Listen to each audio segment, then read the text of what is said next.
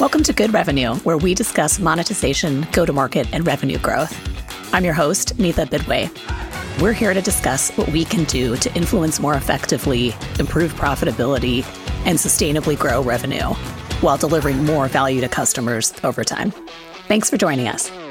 Welcome back to Good Revenue. Today, we're here with Amy Gershkoff Bolles. She's a founder and CEO, a senior strategy and operations executive, and a public company board member. She shares her insights with us regarding how and why you should hire for potential, not for experience, why strategy and operations have to go together, and how to execute a turnaround in less than a year, twice. Thanks for joining us. We are here today with Amy Gershkoff Bolles. She's a founder, a former CEO, and a public company board member. Welcome, Amy. Thank you so much for joining us.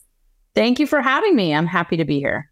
So let's jump right in. I would love it if you would tell our audience a little bit about how you got to where you are today, because you have such a fascinating career and a really interesting set of experiences.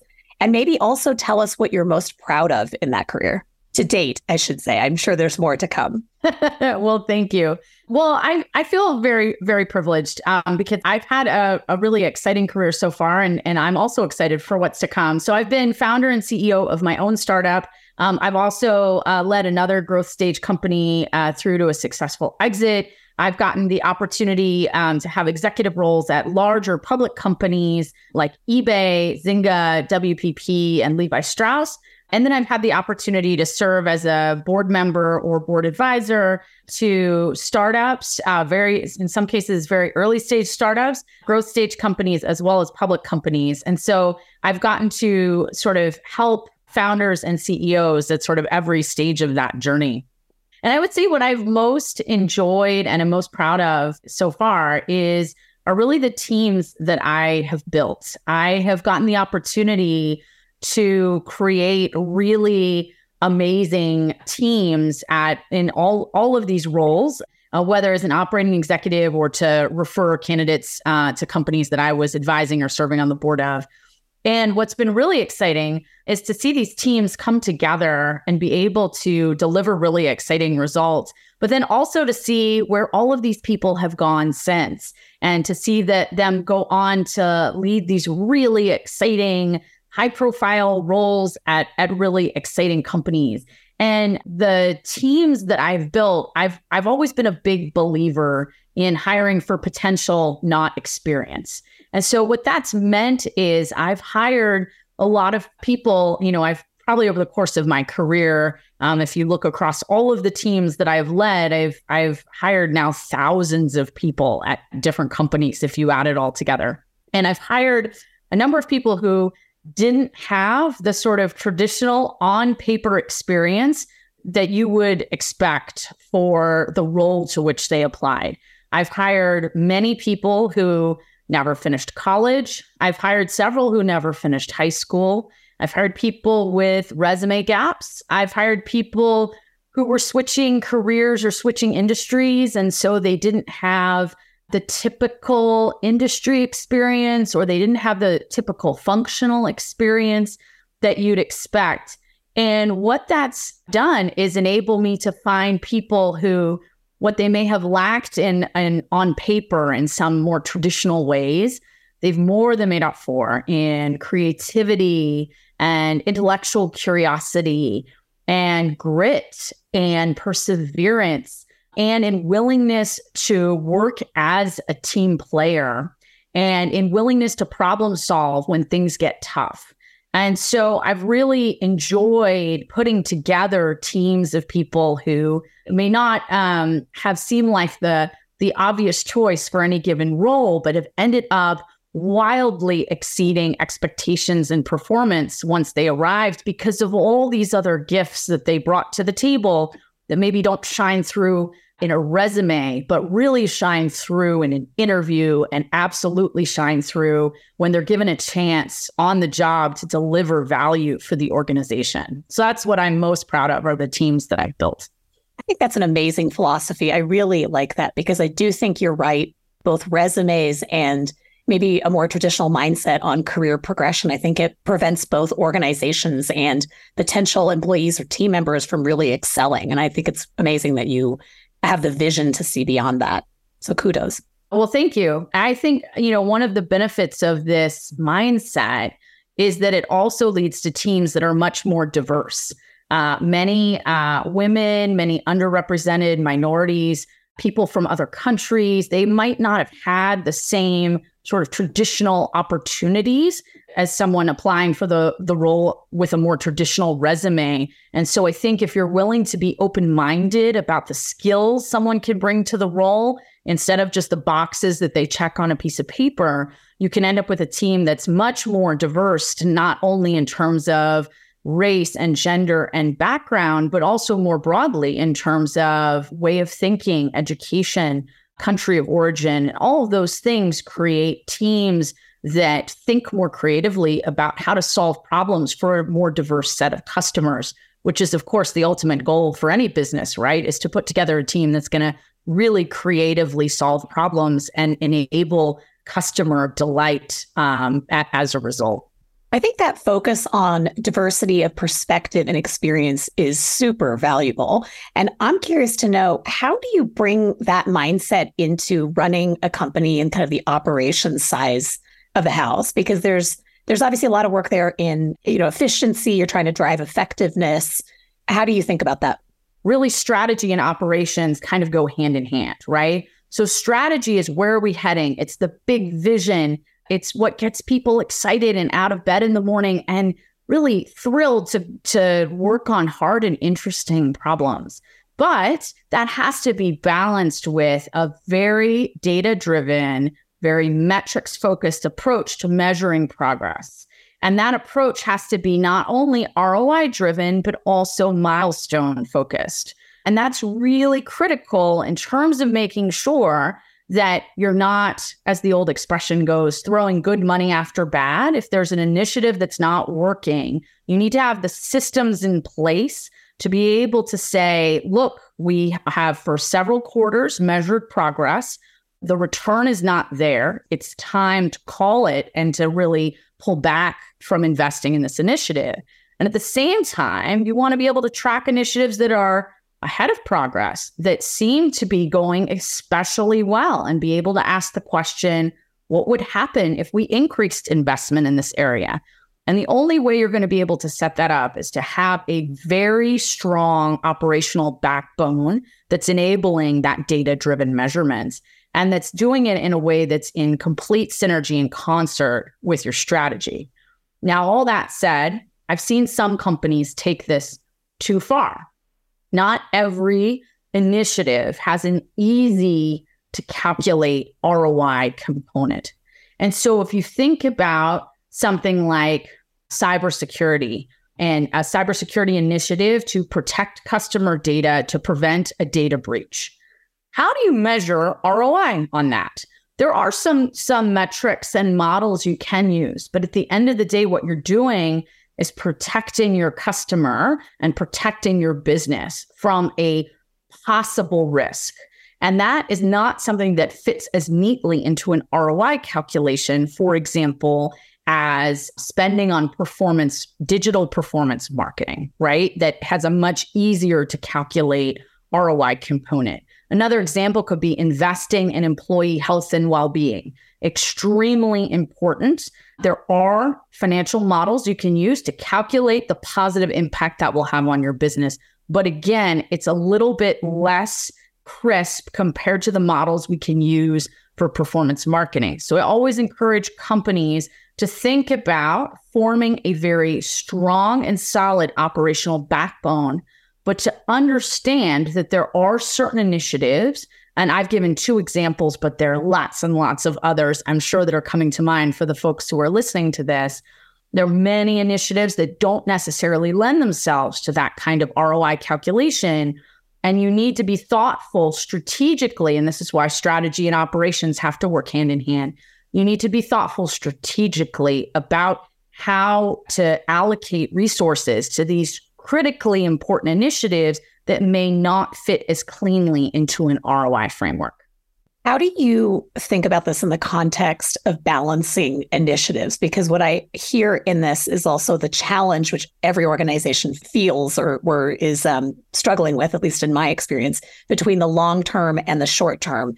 The easy answer is balance. I think the harder answer is what does that look like practically? How do you think about that? Are there some best practices that you keep in mind in trying to do both those things? That's a great question. And one of the tactical uh, strategies that I have employed is as you head into, for example, annual planning. Typically, in deciding what initiatives you're going to prioritize as a management team for the coming year, every company has some flavor of the following exercise where people who are leaders within each functional area will submit a proposal that uh, highlights the upside that they believe their team can deliver, as well as the expected cost that they believe will be incurred. And so when you look across the whole organization, if you simply add up all of that upside, uh, you'll find typically um, if people are optimistic and enthusiastic, which hopefully your leaders are, you'll find a uh, list of uh, initiatives that's far too long to possibly be tackled as well as a list of initiatives that um, added all together um, uh, produce an upside that is logistically impossible, right? With a cost that's also usually financially impossible. And so the question is, how do you balance and create that portfolio? So, what I've encouraged my leaders to do when we've gone through this exercise is some flavor of not only submitting the upside and the cost, but also the timeline uh, and the level of certainty or the level of risk, depending on the type of initiative, of hitting that deadline with that level of upside. So I'll give you an example. If you're uh, talking about a, a product like an app, any app, you could look at a series of possible features to put on a product roadmap for the forthcoming year. Each of those features has an associated expected upside. But the question is how certain that expected upside is to occur. So some might be features that have been very well researched, perhaps UX tested, perhaps tested in another version of the app. You've gotten live customer feedback, or maybe a competitor has launched a similar feature and talked publicly about the lift that it's had all of that might give you a much uh, more confident answer to the question of how much upside to expect from that feature versus a feature that's very experimental, which could yield a lot of upside or may yield no upside at all. Or worse yet, there are sometimes you launch a feature in an app, it might actually decrease revenue or whatever the metric is that you're looking at and that can't be known before it's launched. So, as I think about balancing from a portfolio standpoint, I'm always looking at three vectors. So, one is the one that you mentioned short term versus long term in terms of benefit. The second vector I'm looking at is the risk associated with the potential upside. And uh, this third is looking holistically at the total balance that I have of risk return against a timeline. So I'm trying to balance short term and long term upside. And within those buckets, having some higher risk initiatives and some lower risk initiatives and calibrate that risk to where your organization is in terms of cash flow, in terms of stage, in terms of the risk appetite of your investors or your board, all of those things matter in terms of calibrating which initiatives to move forward. So I think it's not just short term versus long term, it's against a certainty or level of risk profile for hitting those metrics in the first place. That tension between the vision and ambition of founders and the practicality of we're in business, we're trying to hopefully get to a, you know, successful, sustainable, profitable business model at some point in time. I think, you know, we've both seen that in in a lot of companies. This was a a challenge that I think has been deferred because the past decade funding has been so prolific in both the private markets and public markets. So, how does that risk calculus um, change, or how are you thinking about that in a world where um, it's not just belt tightening, but it is rethinking what are we doing and how can this business be successful? I think that companies that have to think simultaneously about growth and profitability are often much more creative about how they go about things. They think about ways to, you know, pull that proverbial rabbit out of a hat in a difficult situation. And that's why I've always tried to prioritize hiring people that are creative thinkers and problem solvers and don't walk off the field when things get, you know, very tough because it it enables you to put together a team of people that will think about an out of the box solution when you're faced with a more difficult challenge. And Constraints, constraints drive excellence. Exactly. Well, switching gears, because again, I think it's really amazing that you have this early stage experience as well as public company experience. In the larger organizations you've been in, you have executed two significant turnarounds both on a very short timetable. And I think that's a huge accomplishment unto itself because that's a, you know, it's, a, it's challenging. It's a tumultuous time for employees, for investors, other stakeholders. How did you do that? What was that experience like? Yeah. So I, in both cases, I sort of deployed uh, three pillars uh, to executing the turnaround that I think enabled us to be successful and enabled us to do it on a short timeline. And so the first pillar, which is really the kind of found most foundational and important piece, is really around talent. So in both cases where I was leading a turnaround, I came in and I had to very quickly look at the team we had and ask a couple of questions. Is this for each role on the team? Is this the right person in that role? Is this the right person, but perhaps they should be in a different role? I think people don't ask that question often enough. Uh, typically, when a new leader is brought in and they're doing talent assessments, what they're trying, the question they're asking is, should this person stay or go? But the question I ask is, in addition to should this person stay or go, if they should stay, is there a different way for us to unlock more value from this person and for them in turn to unlock more value from us?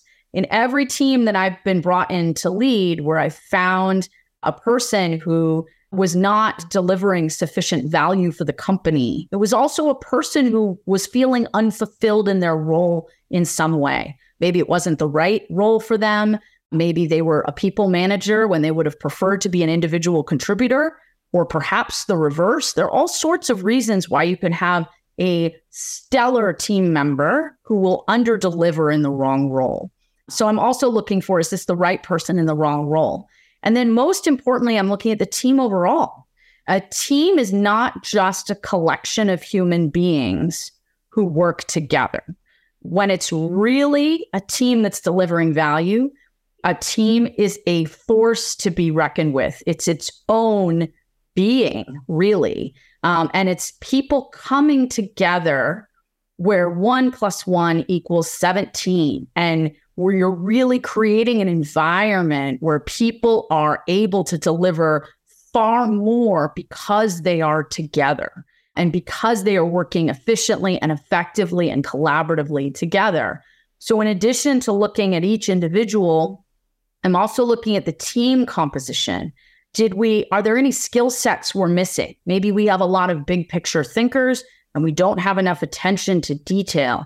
Do we have a lot of people who have deep technical skills, but they're all the same type of technical skills. They're all computer scientists or they're all mathematicians. Or that we have experts in marketing, but not communications, which is not the same skill set, even though they're often put together at an early stage startup. As you grow, you actually need different people in those roles. So I'm looking at the team overall and I'm looking at each person on the team. And so w- once those assessments are done, figuring out of if we need to make a few key personnel changes or move people into different roles to really create the right team. And then with the right team, everything is possible. And with the wrong team, of course, everything is harder and some things are actually impossible. So if you have the right team, the rest of the turnarounds is going to be possible. There are many right answers to a strategy that will lead to a successful turnaround. But what they all have in common is everyone on the management team needs to believe in it. If you have anyone who is a little bit lukewarm, or worse yet, feels that it's not going to work, then that will end up being the result. So you have to have a strategy that everyone believes in. And there are lots of ways to create that strategy together, but you have to emerge from that exercise 100% aligned at the management team level and be able to communicate that to the rest of the organization. And then operationally, I think one of the most key factors in the strategy and then the operations piece is being really, really clear on what you need to do to reach the financial outcome you're trying to achieve. So, in any turnaround, there's usually a set of financial goals that you're trying to reach, whether it's a particular revenue and EBITDA mix or a particular exit that you're looking to hit, whatever that is. You want to be really clear on what are the three to five things we need to do to get there. And everything else has to go on a list of no or not right now. And those lists, if this exercise is done right, should be really long lists of great ideas that can't be executed or you won't meet your turnaround goals. How long do you think a turnaround should take based on your experience? And I get that the answer is probably it depends. And there are lots of factors, obviously, that go into it. But based on what you've seen so far and maybe a little bit around the current market environment, what would you say? There's a perception that turnarounds take longer than they than they really need to because usually quite a long part of the process is assessing talent. And when I've come in to lead teams, I often, whether it's a turnaround situation or not, will meet with every single person in my organization, even if that's hundreds of people. The meetings might not be very long, but I will at least take time to meet face to face whenever possible, or at least over Zoom or Teams with every single person in the organization. And I've now done this thousands of times, and I have yet to ever emerge from one of those meetings without a very clear sense in the first five minutes about whether this person is enjoying their job or not. And if they're not enjoying their job, I can tell you they're never going to deliver the kinds of value for the organization that will enable you to execute a turnaround. So then it becomes a question about why are they not enjoying their job? Is there a way to create a role for them they will enjoy? Or are they a mismatch for the size and stage and timing and role that the organization needs? But people who love what they do and love the team they're working with, anything is possible. And so if you get the team right, you can execute a turnaround very quickly. I've now I've now executed two turnarounds, both of them in 12 months or less. And in both cases, it was because we got the right team. Nobody ever does anything interesting at the office by themselves. It takes an entire team. And if you get the team right, everything is possible and it's possible quickly without a lot of capital in most cases What sets great leaders apart? That's a great question. I think one of the things that sets great leaders apart, perhaps not the only one, but one, is that they think of the people on their team as human beings first and employees second. And that might sound sort of basic or perhaps obvious, but I actually think most people don't do this.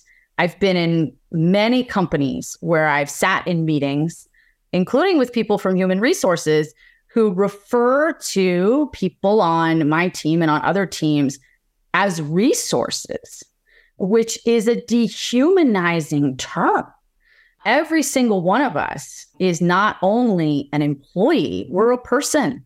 We're a we're a human being with a story. We're on a journey. We have certain personal and professional aspirations and goals. And the, the job of a great leader is to align people's personal, professional ambitions with the needs of the organization. Because if you can do that, then you've unlocked this opportunity for the person to deliver the best work of their career, to be the best version of themselves in that role. And that is always going to deliver the most value to the organization. But I think what people so often miss especially in you know larger companies where you're running larger teams it's it's easy to fall into the trap of thinking about each person as a row on a spreadsheet or on a payroll ledger but they're not they're human beings. And i think that also goes back to thinking about the team as a whole thinking about the skill set each person brings how they're going to work together. If you put together the right team everything is possible. And so i think great leaders think about their teams as people and they think about the ways that they can unleash the potential of those people. And that ends up generating the kind of results that look great on those financial spreadsheets. I think empathy has been underrated in many contexts. I think that's part of what what I'm hearing there.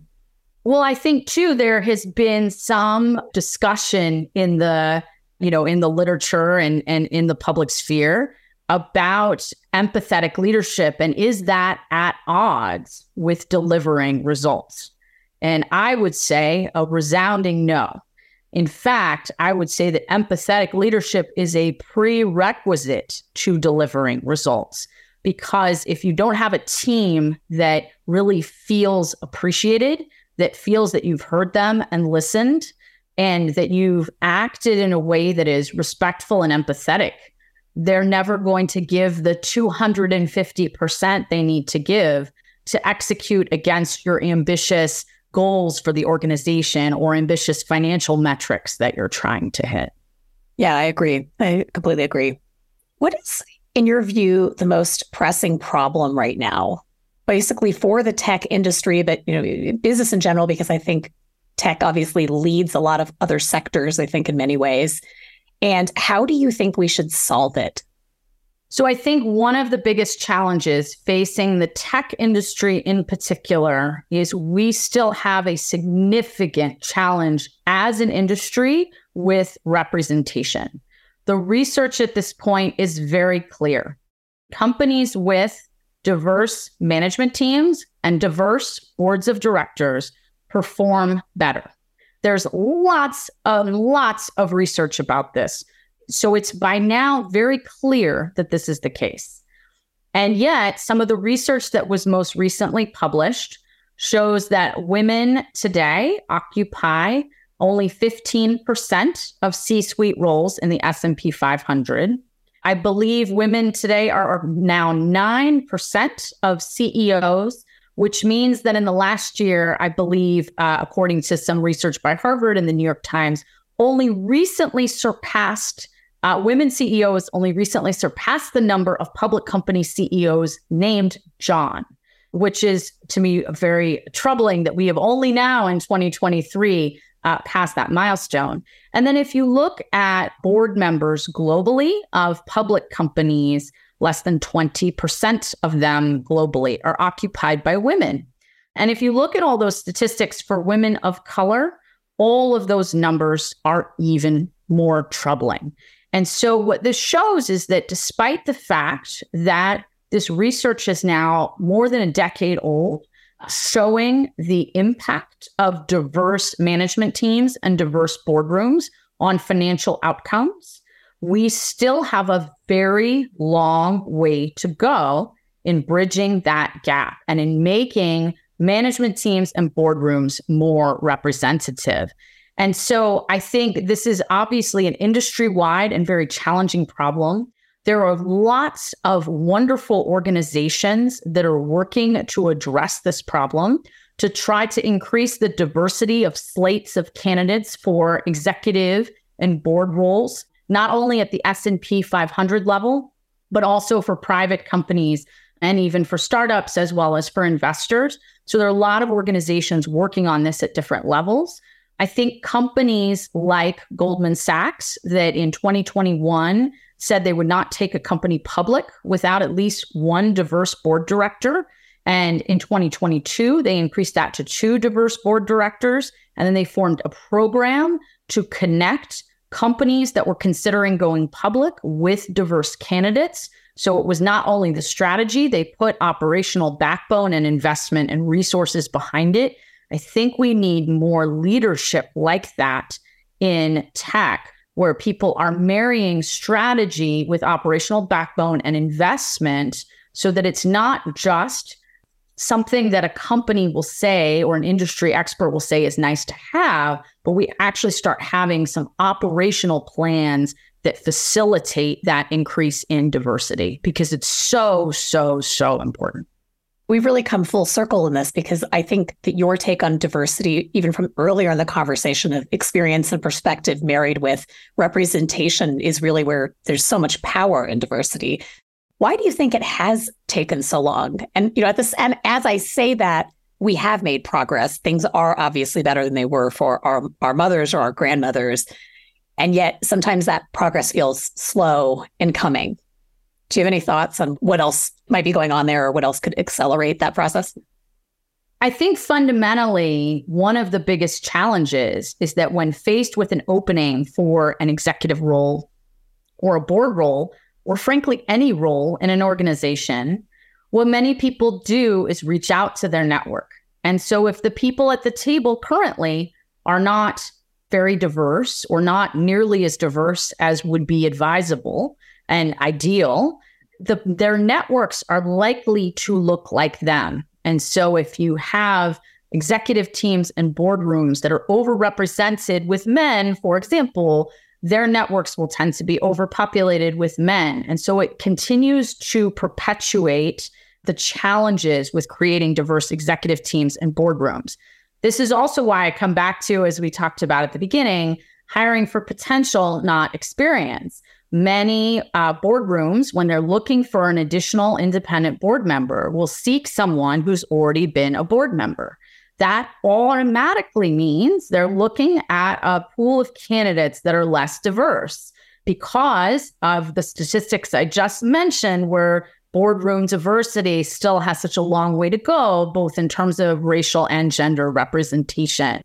And so, opening the aperture up to consider candidates who perhaps have not previously served on a board but have the requisite skill set to do so and to add significant value to the board is another way to continue to increase diversity. So I think fundamentally, we all have to step outside of our own networks to be thoughtful about the people that we're recommending for roles at any level, frankly, not just the executive level. And we also have to be really thoughtful about making sure that we're creating systems to do that at scale. Uh, so if there's no one in your network who's the right fit, um, or we want to expand beyond our personal networks, how do we create systems to do that? Such an important point. Thank you for sharing that.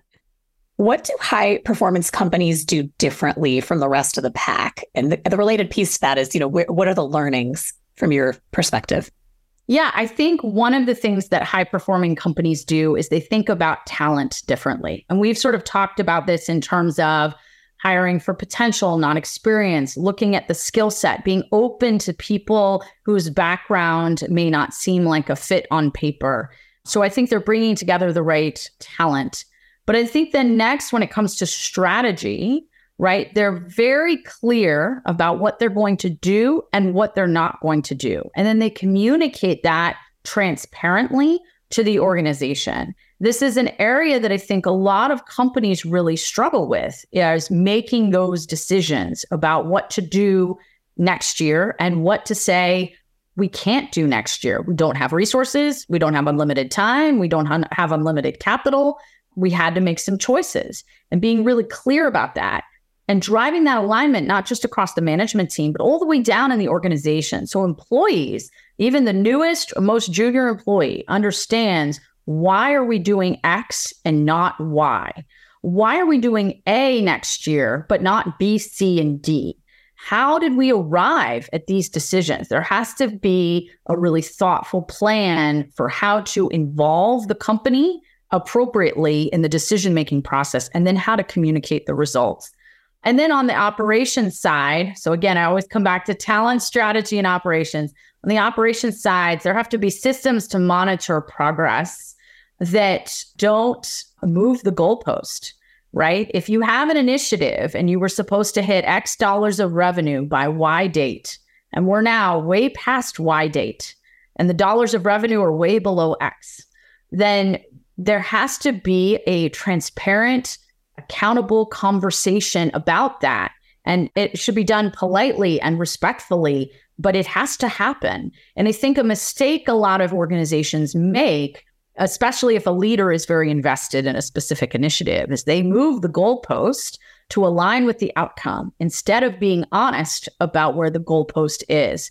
And I believe this is something where the folks on the management team and the CEO really have to lead by example. Thanks so much, Amy. Thank you for being so generous with your advice. I think, again, with all of your experience from CEO to board member to founder, it's just, it's very rich. And I appreciate you joining us. Thank you so much for having me. Thanks for joining us here at Good Revenue. If you liked what you heard, please leave us a review, follow the show, or share it with a friend. We're a news show, so it really helps other listeners find us. And if you have feedback, comments, or suggestions for episodes or guests, please reach out to us. You can find our information in the show notes. This show was produced with the help of RPS Audio, experts in sound and podcast production.